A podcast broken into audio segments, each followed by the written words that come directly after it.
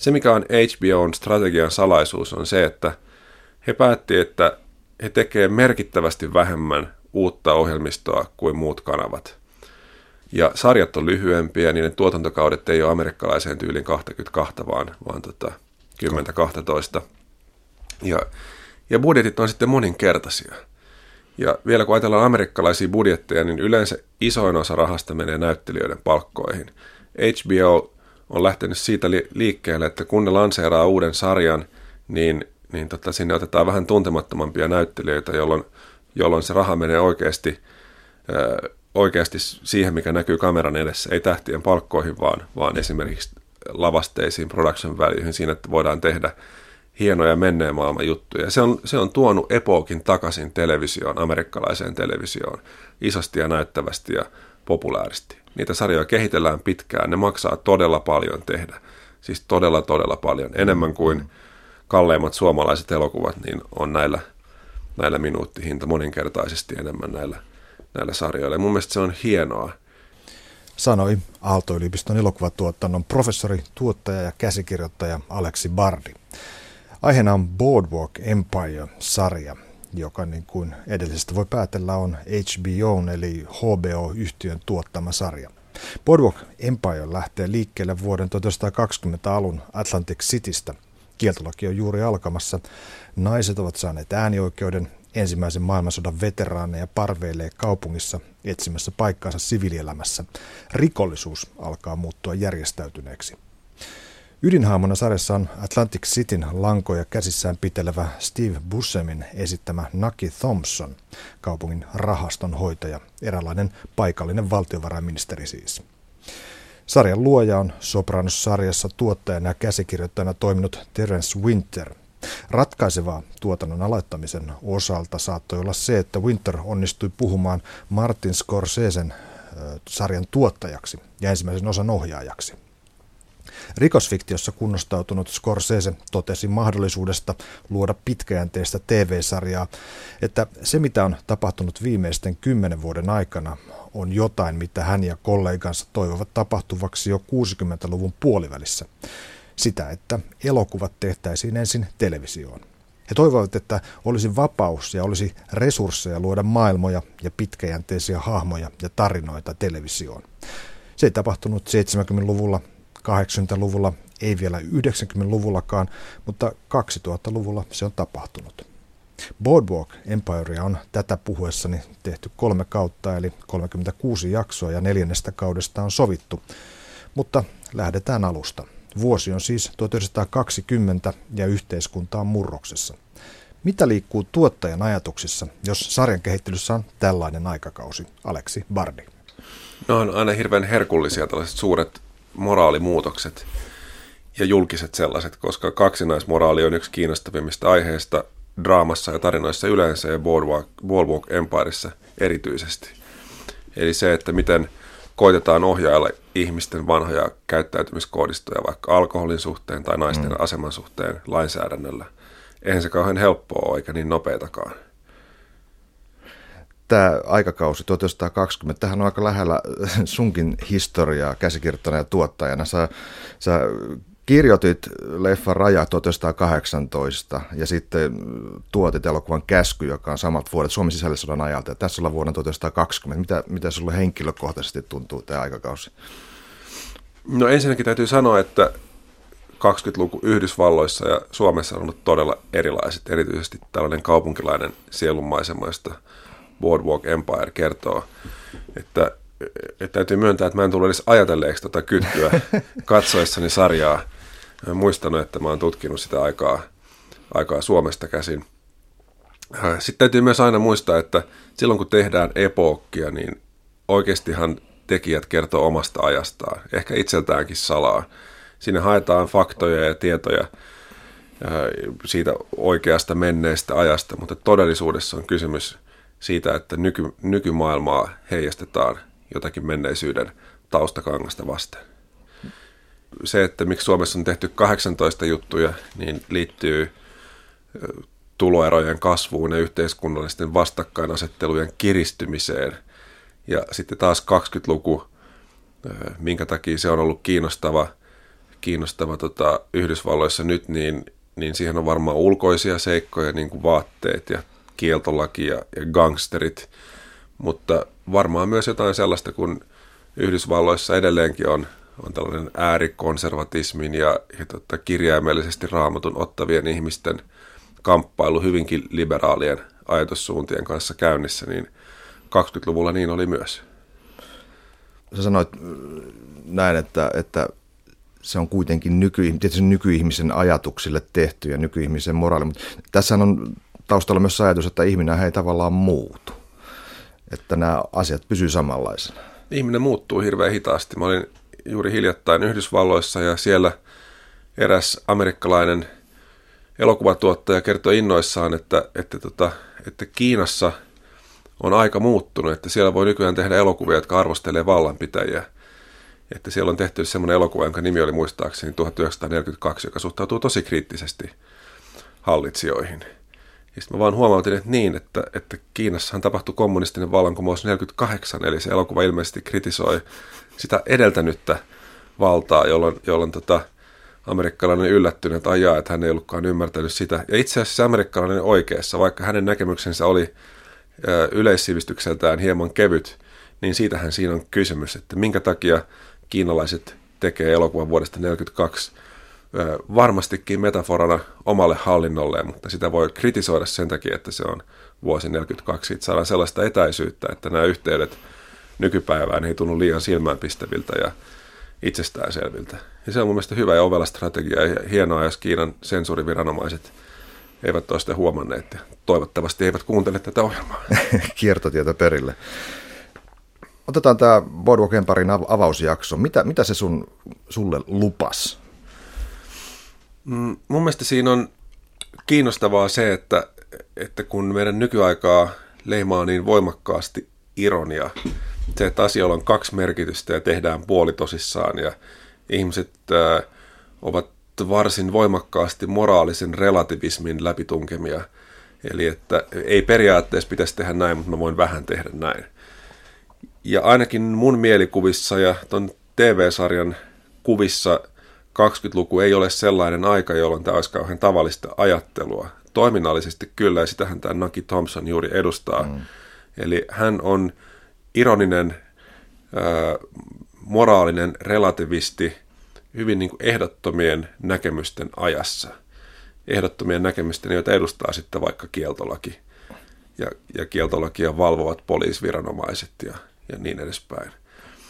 Nykymaailmassa, tässä ironisessa maailmassa ironian ongelmaksi alkaa muodostua se, että kun ei ole enää mitään tosissaan sanottua, niin kuin vaikka niin kuin mm. perussuomalaiset, joka kokonaisuudessaan on, on niin kuin paitsi politiikan parodiaa, niin myöskin niin kuin it, oman itsensä parodia, koska heidän kaikki kommenttinsa ovat sarkastisia ja ironisia ja, ja niin kuin mitään sellaista selkeästi esitettyä ohjelmaa ei ole niin siksi on virkistävää katsoa 1920-luvun Amerikkaa, jossa on selkeitä arvoja ja ihmisiä, jotka uskoo niihin sokeasti niin hyvässä kuin pahassakin.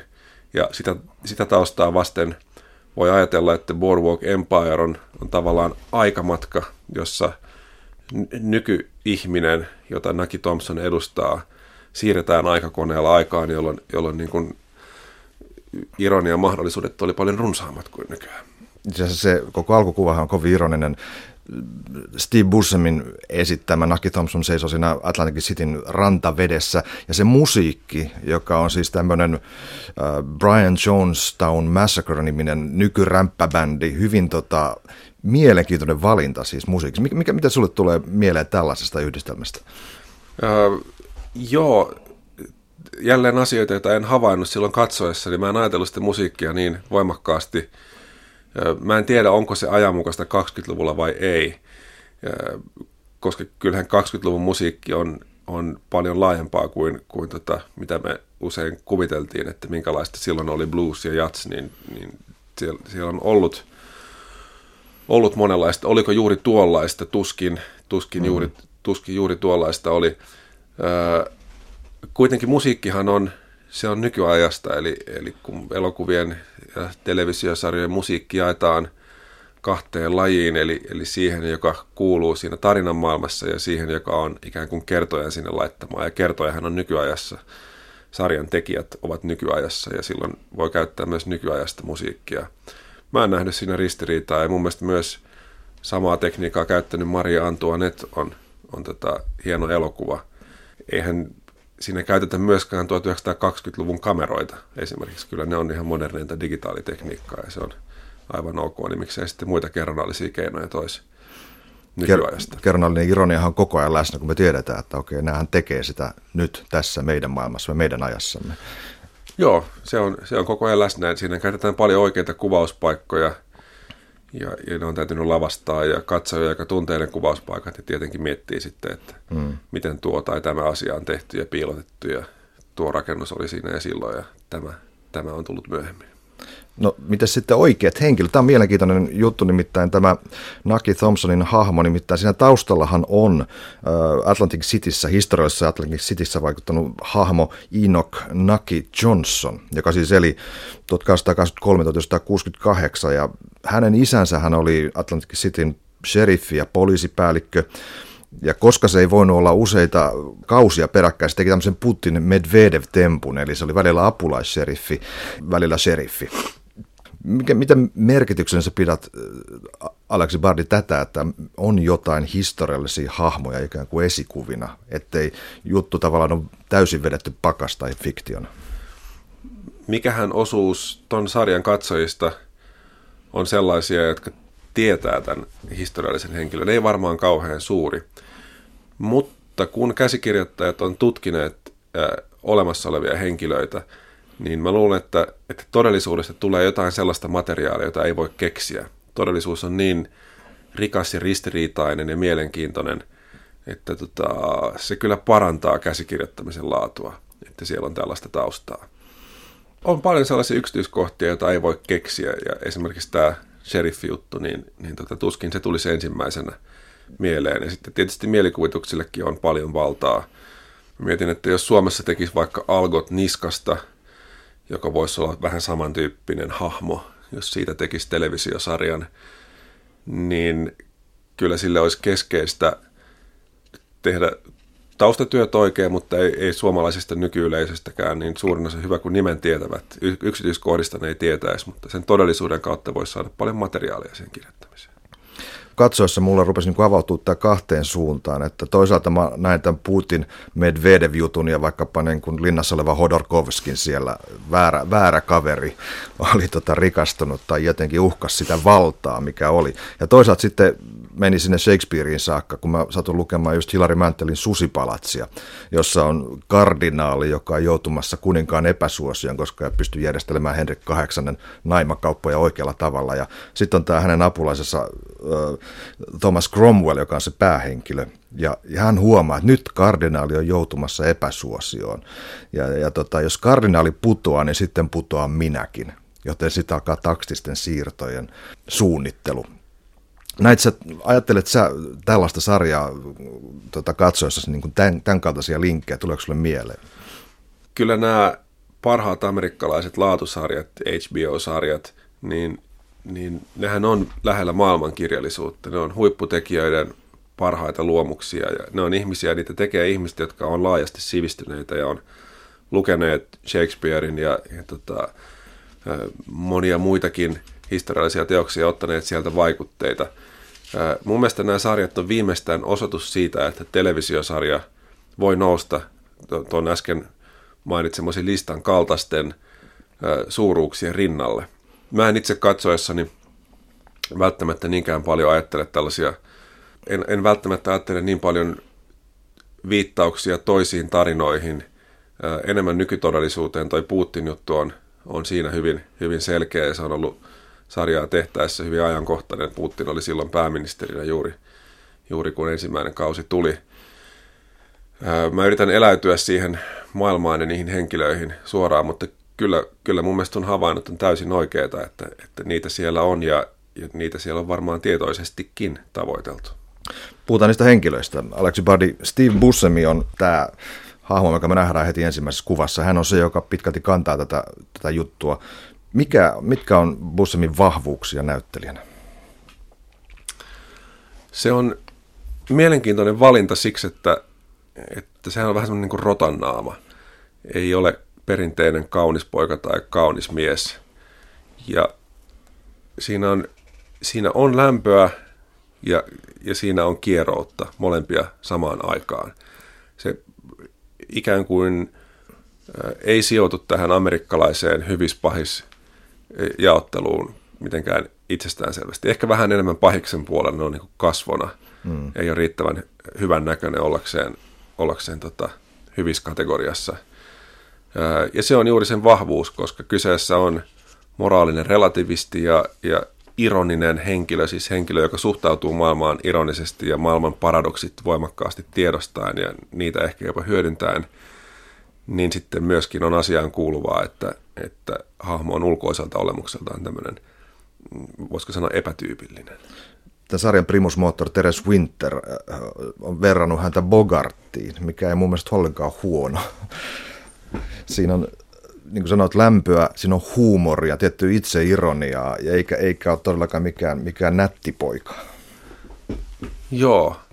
Toisaalta kyllähän Bogartilla on paljon enemmän sellaisia, sellaisia niin kuin omasta charmistaan tietoisia eleitä, mutta kyllä mä näen ton yhteyden, siinä on jotain, siinä on jotain samaa. Tämä on mielenkiintoinen tämä, tämä sun määrittelys mora, moraalinen relativisti. Nyt kun me nähdään Buscemi, Naki Thompson siellä boardwalkilla kävelemässä, että siinä on sellainen ikkuna, missä, missä hoidetaan keskosvauvoja. Ja me nähdään hänet, hän menee katsomaan sinne, hän, hän, hän jotenkin kiehtoo se ja liikuttaa ne vauvat ja sitten me nähdään sisältä päin se kuva, missä hän katsoo. Ja, ja tämä saattaisi olla hyvinkin arveluttava kuva siis nykykulttuurissa, jossa kaikki pedofilian asteet on tota, jotenkin popularisoitu ja tuotu esiin, niin siinähän katsoo ja se näyttää liikuttavalta. Joo, se voi tulkita monella tavalla. Mä oon itse ajatellut, että osin hänen ulkonäköönsäkin liittyen, että olisiko hän itse keskonen, että onko se itsesääliä, siirrettyä itsesääliä, vai onko kysymys siitä, että mä ehkä enemmän kallistuisin siihen tulkintaan, että hän on vähän samantyyppinen henkilö kuin, kuin tämä Venezuelan edesmennyt presidentti Chavez, joka samanaikaisesti äärimmäisen itsevaltainen, korruptoitunut, käyttää, käyttää erittäin epäeettisiä otteita edistääkseen asioitaan. Ja sitten toisaalta uskoo voimakkaasti joihinkin aidosti hyviin ihanteisiin ja toimii niiden puolesta ja pystyy luomaan myös niin kuin hyvää ja mm. vaurautta ympärilleen. Tällaisen ihmisen esittäminen tele, näin populaarisessa televisiodraamassa on mun mielestä uusi ja hieno asia.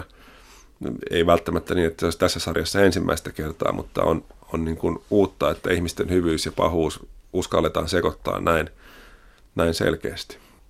Häneltä on kuollut vaimo, siis Naki Thompsonilta on kuollut vaimo, tuota, onko siitä 8-9 vuotta sen sarjan alkaessa, ja hänellä on la, omaa lasta, ja tota, jotenkin tämä, tämä vaikuttaa tähän asiaan. Tämä lapsikysymyshän tulee muuallakin, muuallakin vastaan siellä, että se, siinä on jotain sellainen, sellaista herkkää, kun ajatellaan, hyvin hyvin maskuliininen, hyvin sovinistinen maailma ja siellä väännetään vitsejä naisista. Se mennään, mennään revyesityksiä, jotka alkaa My girl is so dumb, my girl is so dumb ja kaikki nauraa sille naiset mukana, mutta tämä on niin, kuin niin peruskauraa tämä naisten halventaminen. Joo, siinä, siinä näkyy kyllä ajankuva. Sanotaan ääneen asioita, joita nykyään ei voi sanoa.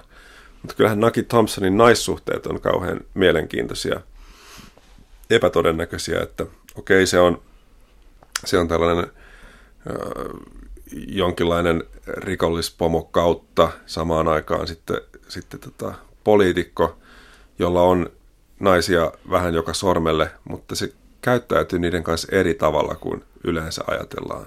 Se ei ole niin kuin Tony Soprano, mm. vaikka samojakin piirteitä on, mutta, mutta siinä on joku joku niin kuin hyvin mielenkiintoinen ristiriitaisuus, että, että hänen suhteessa naisiin on, on pyrkimystä myöskin niin kuin hyvään ja auttamiseen ja johonkin ei-seksuaaliseen läheisyyteen, jota, jota toki saavuttaakin. Siinä on jotakin hirveän vilpitöntä samaan aikaan kuin, kuin tota, laskelmoivaa ja, ja ehkä niin kuin kipeätä. Hän on selvästi ritarillinen siis heikompiaan kohtaan kun sitten taas vahvempian kohtaan on selkeästi laskelmoiva ja, ja, ja vallanhaluinen. Niin käyttäytyminen naisia ja miehiä kohtaan on, on erilaista, että se, se on ritarillinen, mutta jollakin tavalla, jollakin oudolla tavalla myös mun mielestä pystyy tasa-arvoisempaan kommunikaatioon naisten kanssa kuin miesten kanssa, joihin hänellä on joko ylä- tai alastatus. Mm. Yleensä nyt tietysti ylästatus. Miten Aleksi Bardi, kävikö sulle raskaaksi, niin kuin mulle kävi, katsoa sitä tiettyä naisvihamielisyyttä, mikä siinä on pinnalla? Se, että jos sarjassa tai tarinassa on paljon vihaa, niin se nyt on yleisesti ottaen raskasta, että jos se on, jos se on täyteistä, se on niin, niin sen täyttämää. Mulle toi ei ollut, ollut katsomiskokemuksena kyllä raskauttava, koska mä näen sen ajankuvana ja, ja tavallaan kuulen tekijän äänen niin voimakkaasti siinä, kun se muistuttaa meitä siitä, että miten, miten lyhyt on tasa-arvon historia. Niin kuin nyt vaikka, kun Suomessa on ö, ö, homoseksuaalisuutta koskevat asenteet liberalisoituneet tosi paljon, niin mm. kannattaa muistaa, että miten pystyy puhumaan vielä kymmenen vuotta sitten, että miten nopea se muutos on. Ja nyt tämä muistuttaa meitä siitä, että miten pystyy puhumaan naisista 90 vuotta sitten, 95 vuotta sitten. Nämä on, nämä on ne tärkeitä muistutuksia, että ei se, ei se mulle ollut emotionaalisesti kyllä, kyllä raskasta, että, että päinvastoin just tällaiset sun mainitsemat kabaree-repliikit, niin, niin tota, ne, ne on niin kuin kauheudessaan huvittavia. Niin sitten tasapainottava roolihan on tämä Kelly McDonaldin toinen hieno näyttelijä, Kelly McDonaldin esittämä Margaret Schroeder, joka on, on, on tuota, Naki Thompsonin puoliso. Hän on, hän on siis leski, leskeys johtuu tietysti Naki Thompsonin omasta päätöksestä, koska, koska Margaretin mies oli juoppo ja naisten hakkaaja ja tota, pelihimonen vielä käytti kaikki rahat. Mutta tämähän on hieno tämä emansipatorinen story, mikä sitten siinä Margaretin storissa tapahtuu. Joo, tämähän on just, just kun pohdittiin sitä, että millä tavalla Naki Thompsonin naissuhteet on, on mielenkiintoisia, niin tämähän on just se kruununjalokivi siinä, että, että miten, miten tota, tällainen hyvin tiedostava ja voimakkaan alkoholikielteinen ja korruption vastainen poliittisesti aktiivinen nainen sitten ryhtyy – epäsäätyiseen suhteeseen mafiapomon ja viinan salakuljettajan kanssa. Siinä on mun mielestä jotain kauhean kuvaavaa maailmasta. Maailmahan on juuri tuollaisia paradokseja täynnä.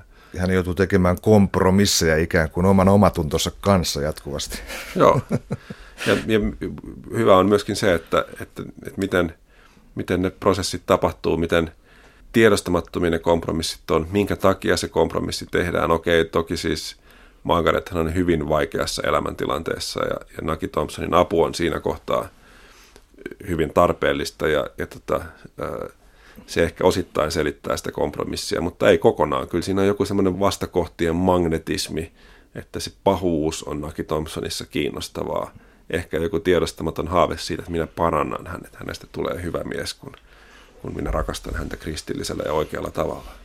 Toinen, toinen loisto, loisto jenkkisarja Breaking Bad, hän tuo, ootko nähnyt sen? Ei ennen ole No siellä on joka tapauksessa, siellä on, siellä on huumeita valmistaja, valmistava kemian opettaja, joka siis sairastuu syöpään ja sitten parantuu siitä, mutta alkaa tehdä tätä metamfetamiinia näillä kemistin kyvyillä. Ja hänen vaimonsa ei ole tietoinen tästä. Vähitellen saa sen tiedon ja sitten tulee eroja näin poispäin. Mutta loppujen lopuksi hän päätyy moraalisesti venymään jatkuvasti enemmän ja enemmän aivan kuin Margaretkin, niin jotta voisi pitää tämän homman yhdessä, jotta voisi pitää sen perheen kasassa ja tuota, rahan tule tulossa koko ajan. Että, että tämä, on, on, on nyt tämän kiehtova tämä ikään kuin kunniallisen julkisivun takana tapahtuva tämmöinen joustaminen. Joo, no se on meidän aika, aikamme paradoksi ja myöskin länsimaisen kulttuurin kuva, koska me kaikki tiedetään, että me varastetaan sekä tulevaisuudelta ekologisesti että kehitysmailta aika konkreettisesti. Mutta siitä huolimatta me venytetään moraalia sillä tavalla, että se mahdollistaa meidän nykyisen elämäntavan. Me kieltäydytään ajattelemasta, mitä me syömme esimerkiksi. Niin, että miten se on tuotettu ja mistä se tulee ja mitä sen tuottaja on saanut tai ollut saamatta. Ja, ja se on yksinkertaisesti äh, ihmisen, ihmisen luonteessa oleva hyvin valitettava piirre. Kaikki tämä niin kuin tietoinen, äh, filosofinen, viisas, ymmärtävä, moraalinen, niin se on pintakerros ja sitten alla on ahne eläin, joka haluaa haluaa pärjätä ja, ja ahne eläin pakottaa sitten moraalin taipumaan omiin vaatimuksiinsa. Tuossa on kaksi mielenkiintoista hahmoa niin kuin juuri suhteessa näihin mainittuihin ominaisuuksiin on, on Jimmy Darmody, on tämä sodasta palannut nuori mies, joka on tavallaan äh, Naki Thompsonin poika. Hän on, hän on ikään kuin kasvattanut tätä kaveria aiemmin ja, ja, ja hän on semmoinen eteenpäin pyrkivä kundi, joka sitten alkaa tehdä omia ratkaisuja. Se toinen on tämä FBI-agentti Nelson Van Alden, joka taas on ihan puritaaninen fundamentalisti, siis kieltäytyy kaikesta tästä moraalisesti epäilyttävästä asioista, kunnes sitten tapahtuu mitä tapahtuu. Mutta tämä on jännitteistä tämä henkilökaarti. Joo, ja näähän on tällaisia äh, hyvin klassisia televisiosarjan henkilöorkestroinnin elementtejä on, on lähes täydellisen moraaliton henkilö, kuten se nuori poika, jonka, jonka tota, koko elämän strategia on vain selviytymistä. Se on sodassa oppinut sen mm. ajatuksen, että mun täytyy selvitä ja saada enemmän kuin muut. Ja se tulee toteuttamaan sitä takaisin. Joka tuo kontrastin, se tekee paremmin näkyväksi Naki Thompsonin moraaliset piirteet, kun nämä kaksi vertailee toimintatapojaan. Ja sitten taas tämä FBI-agentti on, on hänen peilikuvansa, eli, eli puhtaan moraalisesti toimiva henkilö, joka tuo sen, sen moraalisen peilin jälleen kerran Naki Thompsoniin verrattuna, niin, niin sitten nähdään, että missä kohtaa Naki Thompson on täydellisen moraaliton.